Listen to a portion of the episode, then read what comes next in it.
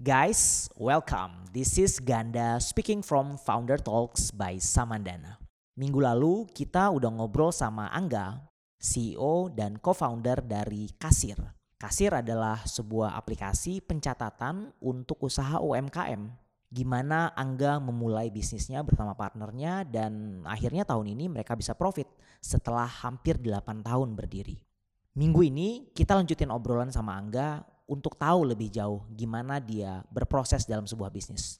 So, bro, boleh diceritain apa yang membuat lu punya sense of kewirausahaan? Yang pasti yang pertama ini ya, maksudnya di Islam itu kan kita berpacunya berpatokan ya Hmm. sama Rasulullah kan, sama Nabi Hmm. Muhammad. Iya, kita tahu pertama Nabi Muhammad tuh seorang pengusaha Iya. gitu. Dia pengusaha dan beliau juga punya statement 9 dari 10 rezeki itu berdagang rezeki, gitu. ya. Kenapa kita ngejar si satu tempat ini sih? Jadi itu sih trigger paling berat sih. Selain karena abis itu gue lihat lingkungan gitu kan, lingkungan teman-teman. Wah ini yang kalau gue gini-gini aja ya nggak tahu nih gue dunia ini tuh kayak apa. Oke. Itu oke. sih yang paling ini. Dan cara yang tadi tuh mas yang gue lakuin salah satunya. ya. Maksudnya kalau kita sebagai karyawan itu triggernya berat banget kan kita mau usaha gitu. Iya. Lu, lu pernah kerja gak sih mas? Gue pernah kerja. Pernah kerja kan? Gue kerja lama juga sama kayak lo. Iya. Makanya gue bilang selalu ada moment of leap of faith untuk Iya. lo keluar dari zona nyaman. Berat kan tapi bener kan? Gue gua sangat setuju yang lo bilang tadi. Kenapa orang lebih banyak memilih pintu satu pintu rezeki dari sembilan hmm, hmm. yang harusnya lo pilihnya sembilan gitu ya Hmm. karena ada kenyamanan di situ dan kenyamanan Oh, itu iya. yang membuat orang sulit untuk melihat ada sembilan pintu yang lain Iya, exactly, benar-benar. Kan berat ya. Pasti lu juga ngalamin kan yes mas kayak, yes pasti aduh mau risah nih gimana Iya. ya nanti gua nggak jelas ini ini, ini Iya. gitu. Akhirnya yang gue lakuin supaya gue convince gue untuk ini itu kayak mungkin setahun sebelum gue berusaha akhirnya berani cabut ya berani Hmm. resign buat mulai itu gue setahun ada ya mungkin setahunan lah gue lupa ya. nggak main sama teman-teman yang oke punya yang ininya sama gitu yang yang kerja gitu Iya. jadi gue benar-benar cari teman gue yang jualan sepatu gue samperin. Jadi gue nongkrongnya sama mereka tuh. Oke. gitu jadi usaha. intentionally merubah environment pergaulan lo iya ah, agak gue untuk punya perspektif gitu. yang berbeda? Iya. Karena akhirnya jadi convince kan jadi wah gini banyak kok tahunya orang yang usaha gitu. Banyak kok yang ya emang naik turun nggak apa-apa. Kalau nggak nggak dinikmatin. Oke. Gitu yang memang keluarganya dulu pengusaha Iya, ya, iya, yang iya. jualan emas di Blok M gitu-gitu gue coba liatin coba main sama mereka belum belum mulai dagang apa-apa tapi Iya, iya. circle gue gue coba ke situ sih karena kan ya lu kan akhirnya balik lagi ke lima circle di sekitar lu kan Iya, lu iya, bakal betul. jadi Lu- kayak mereka lu, kan uh, you become average lah ya, Iya, average, iya. average dari uh, lima teman-teman paling dekat lo gitu. Ah, ah. Gue mungkin tertarik sama poin lo untuk bilang bahwa gimana memberikan impact ke kehidupan. Apa yang pengen lo tuju ketika lo ngomongin impact dalam kehidupan? Atau suatu Hmm. saat nanti cucu lo bertanya, impact apa yang sudah lo berikan dalam kehidupan? ya itu sih gue pengen bisa legasinya ya kurang Hmm. lebih ya berarti lebih banyak ya gue bisa bantu UMKM yang mereka punya tanggung jawab ke banyak orang Hmm. ke karyawan ke supplier dan keluarganya bisa ngebuat mereka hidupnya jadi lebih baik lah. Macam-macam either dari cara mereka berdagang jadi lebih mudah. Yang paling dekat sekarang itu mungkin nanti ke depannya gue pengennya bisa bantu mereka supaya ya mereka usahanya jadi berkembang dengan cara yang gampang gitu. Karena mereka UMKM nih nggak punya nggak dapet ya belum dapat mungkin kesempatan ekonominya yang sama sama perusahaan gede. Perusahaan gede kan udah gede udah settle semuanya udah rapih. Mau gue mau kembangin nih ke investor atau ke bank oh gampang rapi semua catatannya. Di sisi lain UMKM mungkin returnnya lebih gede lebih bagus lebih lean. Tapi mereka nggak punya kesempatan buat berkembang. Karena tadi mereka nggak tahu kondisi bisnis mereka sendiri tuh lagi aman apa enggak Oke. jadi kalau mereka udah tahu mereka punya kesempatan yang sama cara mereka berdagang jadi lebih baik cara mereka hidup jadi lebih baik. Itu sih yang gue pengen ini. No wonder sekarang kemudian kasir jadi salah satu partnernya dari Kementerian UMKM ya bro ya? Ya untuk UMKM. gimana mengedukasi teman-teman UMKM dan mikro UKM tentang Mm. sadar kepentingan untuk mencatat lah ya lebih ke Iya. profesional lah ya profesional pengelolaan sebuah usaha Iya. satu lagi bro lu memulai usaha ini kan berdua Hmm, berdua. gimana lu menemukan partner tadi bro Nah ini ini juga cerita unik yang menarik sih. Jadi Hmm. partner partner gue tuh Novan kan namanya. Hmm. Kita tuh menganut mazhab kalau partneran jangan sama temen sih, jangan sama teman yang Oke. atau saudara gitu ya, Iya, mungkin yang iya. udah deket Iya. gitu. Karena nanti ada tendensi kayak inilah, ya lu tau lah ya Blind pasti spot. kayak, aduh ini dia udah bantuin gua, udah ini Iya. dulu dia iniin gua gitu kan. Novan sama gua tuh kita cuman ketemu dua tiga kali kayaknya. bro. Wow. Heeh, kita dikenalin sama ada kebetulan temen gue yang satu kantor, Hmm. gue ngobrol-ngobrol, eh kayaknya gue butuh ketemu orang IT nih, oh, ada temen gue, ya udah dikenalin gitu, ngobrol terus dua kali tiga kali ketemu, terus kita ngomong bro, kayaknya feeling gue enak deh sama lu gitu, eh gue juga nggak kata dia, Oke. oke kita mulai yuk, ya udah gitu, ya udah terus ya kita mulai jalanin, coba-coba-coba gitu, eh dia, oh gue resign, wah dia udah resign ya udah, Oh dia duluan resign nih. Iya, abis itu Lu jadi gua- beban lo. Iya. Habis itu gue push ya udahlah, gue resign juga gitu. Kayak berapa bulan setelahnya lah. Dan sampai sekarang gue sama dia bener-bener deketnya karena usaha ini kan. Iya, Dan iya. kita fair, nggak ada nggak ada urusan Profesional lah ya. Ah, profesional, nggak ada. Wah dulu Novan pernah bantuin gue, dulu gue pernah bantuin Novan. Karena ya dulu kita nggak ada historical Nggak ada apa-apa. historical apa-apa. Jadi profesional lah, tapi jadi teman dekat sekarang karena ya salah Oke. satu orang yang dekat sama gue ya dia lah pasti. Iya iya iya. Tapi ini agak risky sebenarnya orang Hmm. pasti kalau misalnya disuruh milih untuk memulai usaha, mereka pasti akan memilih orang-orang yang mereka kenal Mm. dan karena mereka kenal kemudian mereka bisa percaya kan. Tapi Betul, ketika proses itu terjadi tentu ada minusnya juga. Orang jadi gampang gak enakan, gampang Iya, iya. jadi kayak aduh nggak salah teman gue gitu-gitu kan. Betul betul. Akhirnya nilai profesionalnya menjadi hilang gitu loh. Tapi lu kemudian baru dua tiga kali ketemu langsung kayaknya cocok nih langsung go dan bertahan sampai sekarang. Iya, udah berapa Which udah 8 tahun yang lalu kan? Iya, 9 tahun lah berarti kalau kenal Hampir dia. 9 ya. tahun. Heeh. Apa yang Iya. lo pelajari dari situ bro? Kalau misalnya orang sekarang lagi tahap untuk mencari partner Hmm. memulai bisnis. Nggak bisa dipungkiri sebenarnya gut feeling juga Berperan jadi berperan penting sih. Maksudnya dengan itu ya setahun sebelumnya kan gue ketemu orang-orang pengusaha apa-apa yang hmm. tadi gue ceritain itu ya. Hmm. Itu akhirnya ngebuat gue jadi tahu mana orang yang benar emang pengen usaha Hmm. atau yang enggak. Yang kedua mungkin ada orang yang punya potensi bisa jadi pengusaha bagus tapi belum tentu cocok sama kita. Oke. Jadi yang pasti yang benar sama yang cocok sih. Kalau gua rasa dua hal itu. Ini orang menemukan itu ah, ya. bener apa enggak sama cocok atau enggak. Ya karena ada juga yang cocok tapi taunya nggak bener kan ada Iya, aja iya. ya. Itu sih apa gut feeling dan sampai sekarang tuh kan kadang kita masih insting di situnya lebih kuat sih dibanding logiknya ya.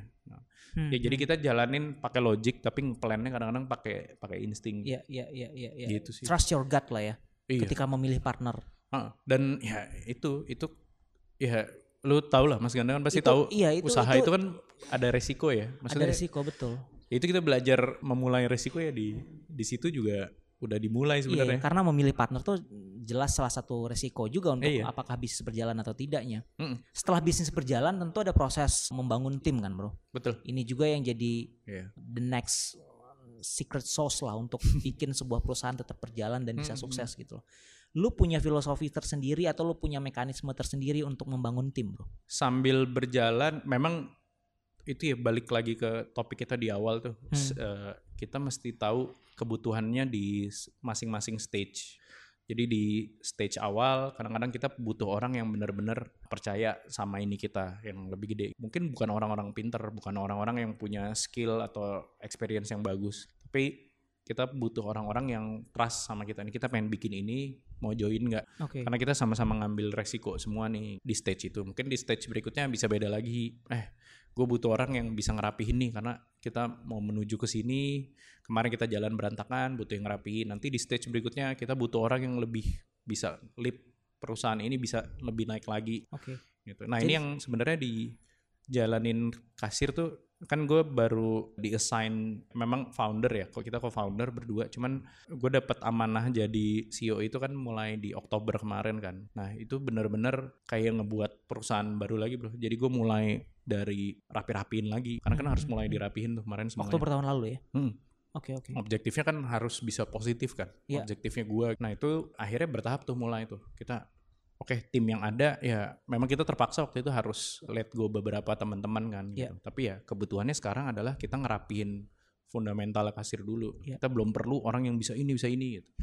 Akhirnya beberapa orang ya mesti kita let go. Isinya cuma orang-orang yang bisa ngerapihin. Terus sekarang udah rapi, fundamental udah strong. Nah kita that's why kita cari partner, cari investor yang tadi gue ceritain. Itu yang benar-benar bisa bantu scale karena di fundamentalnya insya Allah udah cukup strong lah. Mungkin kita butuh satu dua bulan lagi lah buat kuatin wow. di bawah. Karena costnya udah masih harus turun dua kali lagi lah supaya efisien. Jadi nanti udah pakem, udah oke, okay, udah kalau ada investment dan partner itu benar-benar buat ngebus di atas okay. secara vertikal sama horizontal. Horizontal hmm. ya. Ini yang pertanyaan selalu gue tanyain buat teman-teman yang sebagai guest di podcast ini. Hmm. When it comes to hiring, lo lebih pilih orang yang punya skill atau hmm. orang yang punya attitude? Oh ya itu lagi lumayan rame ya. Pelajaran dari gue yang gue jalanin sih ya, mungkin di stage kasir sekarang gitu ya, hmm. dan yang dulu-dulu gitu kita lihat uh, ternyata orang punya attitude tuh lebih bisa ngebuat perusahaan jadi lebih baik. Kalau gue ya, kalau nanti kasir udah segede Astra bisa beda ya. Kita iya, bisa yeah, yeah, yeah, ya ya udah apa ya udah gue butuh orang-orang yang skill yeah, karena gue iya, nggak yeah, in touch yeah. langsung sama mereka kan. Yeah. Emang bener-bener butuh otaknya Dan secara mereka. company sudah punya sistem yang membuat orang jadi harus ikut sistem. Iya, yeah. bener bener. Tapi sebelum sistem itu ada, orang harus punya karakter dulu, orang harus Betul. punya attitude dulu.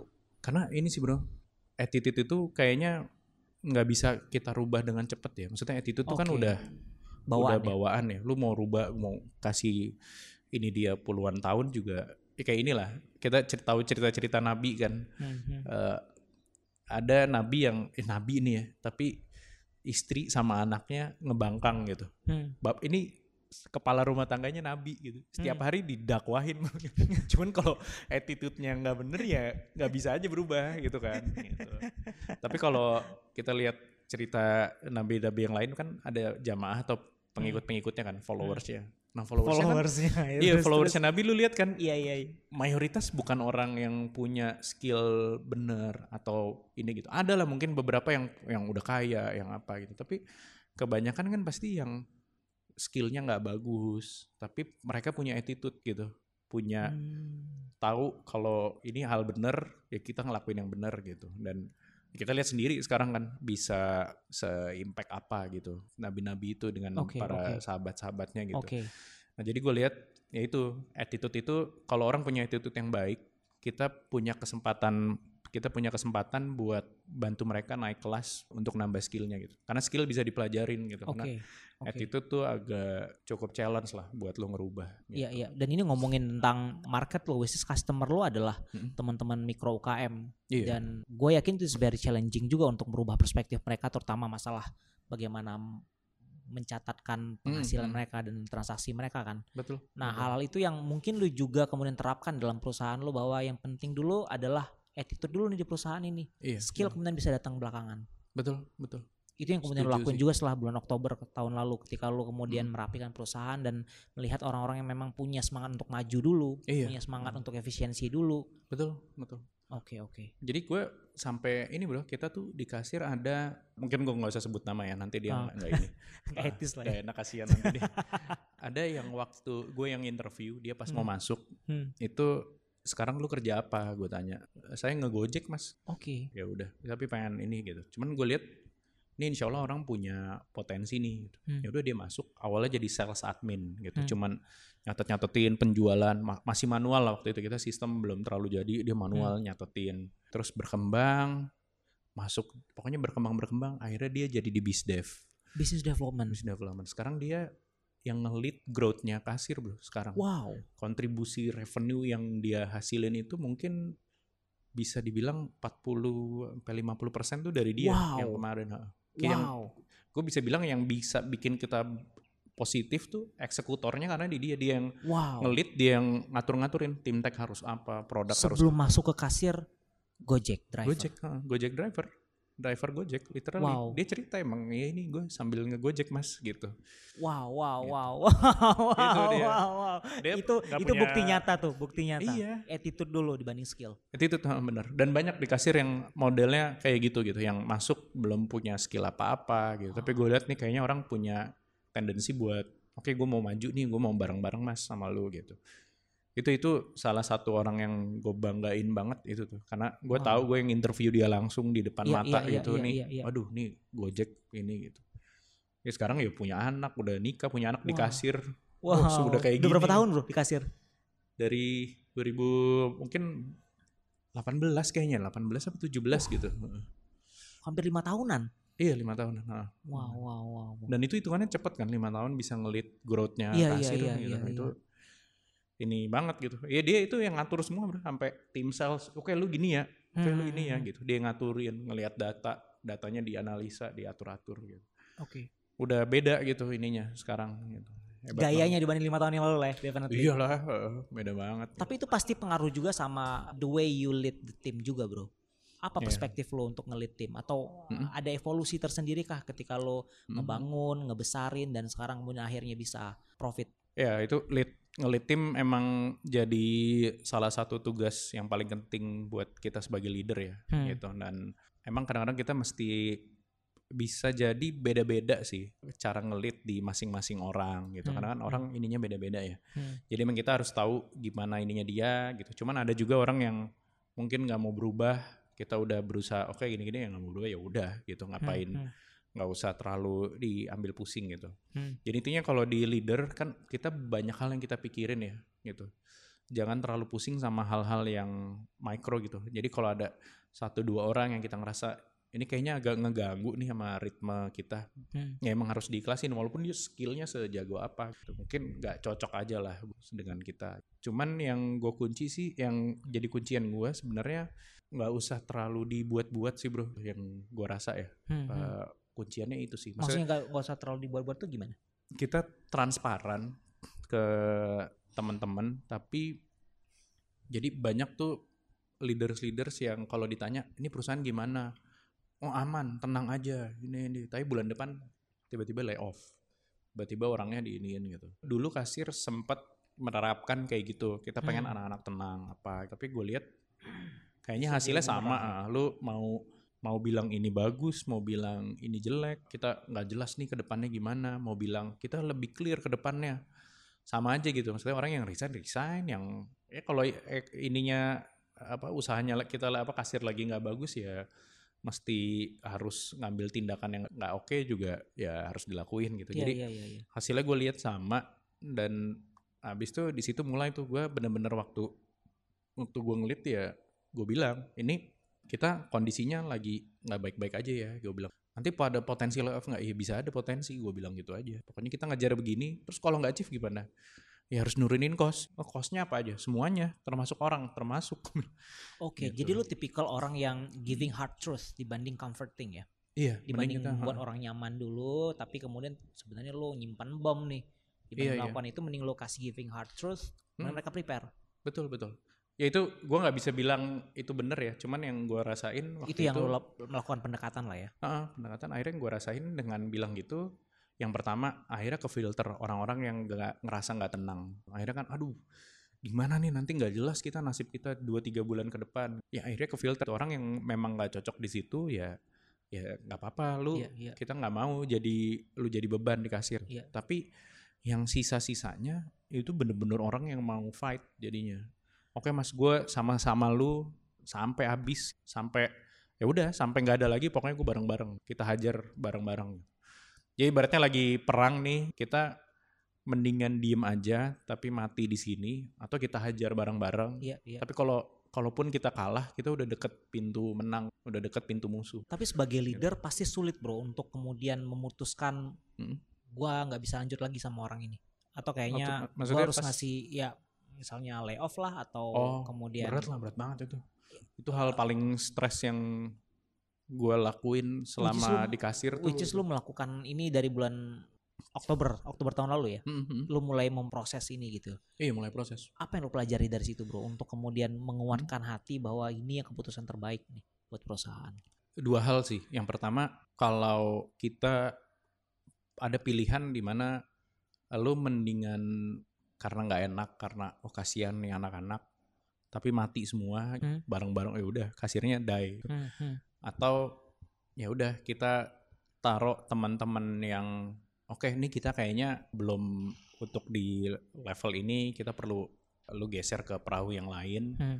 dan kita butuh orang-orang yang sisa ini. Jadi ya pilihannya itu mati semua atau ya udah kita korbanin berapa orang tapi Untuk ini masih bisa bisa, berjalan jalan gitu, gitu ya. buat supaya lebih baik. Kan objektifnya begitu ya. Kita pengennya kasir sustain iya. terus. Nah, itu yang kita lakuin. Yang kedua, ternyata mayoritas yang habis di layoff itu banyak kok yang dapat pekerjaan lebih baik. Sekarang mereka berkembang yang uh, gajinya jadi lebih bagus Oke. gitu. Ternyata banyak. Jadi gue lihat ya kita tuh sebagai pengusaha tuh cuman tempat titipan doang. Maksudnya dari Tuhan tuh dari Allah cuman Iya, iya, iya, iya. ini lo ini ada rezeki buat orang ini gue titip di lu ya. Oke. Nanti kalau mereka pindah ya yang ngasih rezeki kan tetap yang di atas Sebagai jalur jalannya kan. Mm-mm. dapat rezeki buat orang lain aja gitu ya bro. Jadi Iya, jangan bener. lu berpikir jadi kalau misalnya ini orang nggak di tempat kita dia kerja di mana nggak nggak perlu harus berpikir sejauh Iya, itu hmm, juga gitu. ya. paling ya kita bantuin sebisanya lah nawarin ke teman-teman tapi ya kan dia pasti juga akan ini sendiri ya kita kita maksimalkan yang kita bisa lakuin lah Iya. dan ya benar tuh maksudnya ya rezekinya mereka kan bukan Bukan dari kita ngasih. doang gitu, tapi dari banyak tempat juga mungkin akan ada Hmm, rezekinya. hmm, hmm, betul. Sekarang total berapa bro transaksi yang dihandle oleh kasir per bulan? per bulan transaksi yang terjadi dari konsumen ke user ya ke merchant gitu hmm, transaksi kalau amountnya tuh mungkin 1,9 T lah 1,9 T. Heeh, Hampir transaction 2 triliun per bulan. 2 triliun per bulan 2 mereka triliun per bulan. Heeh. transaksi average-nya tuh sekali transaksi mungkin 100 ribuan lah average ya 100 ribuan. Heeh. jadi nggak tahu tuh ada berapa tuh kali Dari berapa pengguna sekarang bro? Pengguna aktif? pengguna aktif 40 ribu lah kurang lebih 40 ribu. Heeh, 40 ribu Sekarang sekarang 40 ribu bayangkan dari hanya 40 ribu pengguna aktif per bulan, Mm-mm. total transaksi yang dihandle oleh kasir itu senilai 2 triliun atau hampir 24 triliun. Setahun tahun. iya iya setahun kurang lebih Itu menunjukkan luar biasa potensi UMKM di Indonesia. betul dan UMKM ini gede banget mas kita kasir nih baru handle 40 ribu user aktif. UMKM tuh jumlahnya yang kecatat di government aja yang kecatat itu ada 65 juta gitu jadi masih butuh even ratusan POS lagi kayak kasir Iya, jadi iya. ya emang udah ada segmennya sendiri-sendiri makanya gua nggak terlalu ya apa kalau teman-teman ada yang apa punya POS yang mirip-mirip ya perusahaan Iya, iya. sejenis memang ya semuanya tuh ada segmennya sendiri akhirnya ke bagi-bagi masih banyak banget soalnya potensi aiming lu dalam tiga tahun ke depan apa bro? tiga tahun sebenarnya dalam kalau garis besar secara kasirnya sendiri Hmm. emang pengennya kita kalau ini positifnya berjalan terus dengan baik Amin, pengennya di 2025 itu bisa bisa IPO lah pengennya ya 2025, Ah, amin. pengennya gitu kalau kalau lancar semua nah kalau secara perusahaan kita kan banyak ya yang kita bisa manfaatkan ya maksudnya kasir nih Hmm. bisa jadi ekosistem buat UMKM jadi mulai tadilah kita mulai nanti pelan-pelan punya payment misalnya terus ada supply chain lagi bisa financing gitu karena nggak jauh-jauh lah si Hmm. pedagang tuh ekosistemnya kurang lebih itu Iya, iya. dan yang menarik kita udah punya data yang cukup banyak nilai transaksi kita tahu daerah mereka usaha mereka seperti apa nah bayangin lu nanti ya di tahun 2025 let's say lu lihat handphone lu pedagang nih lu buka handphone Hmm. terus lu cuma dikasih tahu ada notif dari kasir eh hari ini bagusnya lu bikin promo di cabang lu yang A B C promonya Oh. 20% karena bisa ningkatin penjualan let's say 30% loh hari ini Wow. karena orang baru gajian gitu. Mau apa enggak tinggal iya terus ke setting semua. Bet bet bet bet. Itu aiming lu.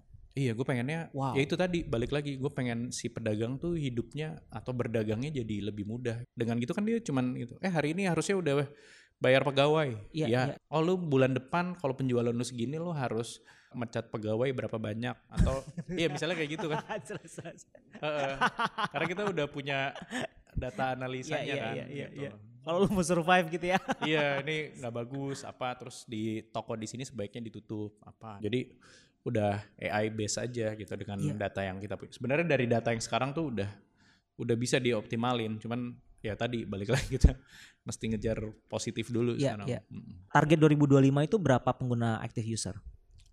Pengennya ya mungkin Ya 10 kalinya dari sekarang lah. 10 kalinya dari sekarang. 400 Sekarang ribu active 400 lah. ribuan berarti Ah. sekitar ya. Wow, berarti Targetnya. dengan asumsi 10 kali dibanding sekarang juga ya untuk total yang dihandle untuk transaksinya berarti ya, Bro. Iya, insya Allah. Iyalah, kurang lebih average-nya segitu. Wow, gitu. wow, wow. Jadi teman-teman yang mungkin tidak pernah berpikir bahwa mungkin penjual pecel lele, Hmm. mungkin penjual toko kelontong gitu, ternyata kalau mereka dikumpulin tuh asetnya luar biasa. Gede Secara total banget. transaksi luar biasa. Betul. Dan seperti Angga tadi bilang, mereka penyumbang dari 98% tenaga kerja Ya. di Indonesia. Betul.